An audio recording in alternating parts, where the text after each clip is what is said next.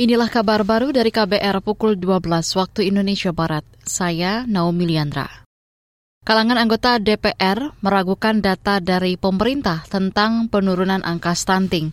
Anggota Komisi Bidang Kesehatan di D P R R I, Neti Prasetyani, mengatakan data yang disampaikan pemerintah belum bisa membuktikan adanya penurunan angka stunting karena intervensi pemerintah kepada bayi dan balita by name, by address.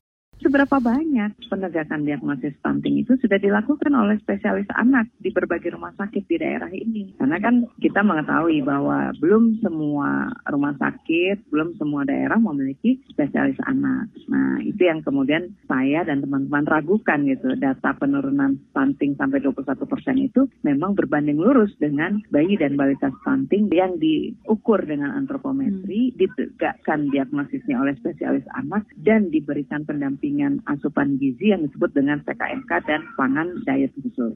Anggota Komisi Bidang Kesehatan di D P R R I, Neti Prasetyani, mengatakan penanganan stunting berbeda dengan penanganan bayi-bayi biasa sebab perlu asupan pangan olahan khusus untuk anak dan balita stunting. Menurut Neti, diagnosis stunting harus dilakukan dengan alat khusus oleh ahli atau dokter spesialis anak.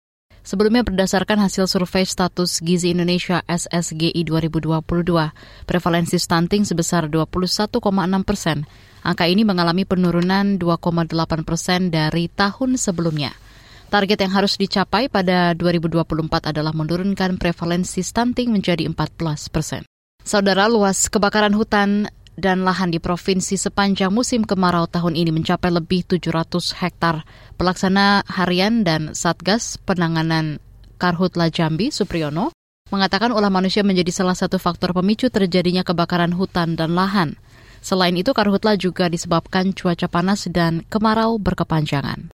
Hingga hari ini, Satgas Karhutla Jambi mencatat sudah lima bulan di musim kemarau kami mencatat tujuh ratus tiga puluh tiga koma sembilan hektar. Jika dibandingkan dengan peristiwa tahun dua ribu sembilan belas ada seratus enam puluh ribu hektar, maka dalam kurun waktu hari ini kita hanya tercatat nol koma enam persen dari total pernah kejadian tahun dua ribu sembilan belas. Saya pastikan untuk tahun ini Satgas Karhutla Jambi insya Allah bisa Jambi bebas asap.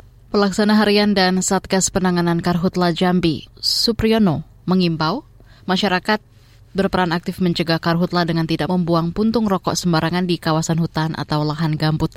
Dari pantauan di lapangan, Satgas menemukan sejumlah puntung rokok di beberapa area hutan dan lahan gambut. Kita ke ajang Asian Games dua ribu dua puluh dua Hangzhou.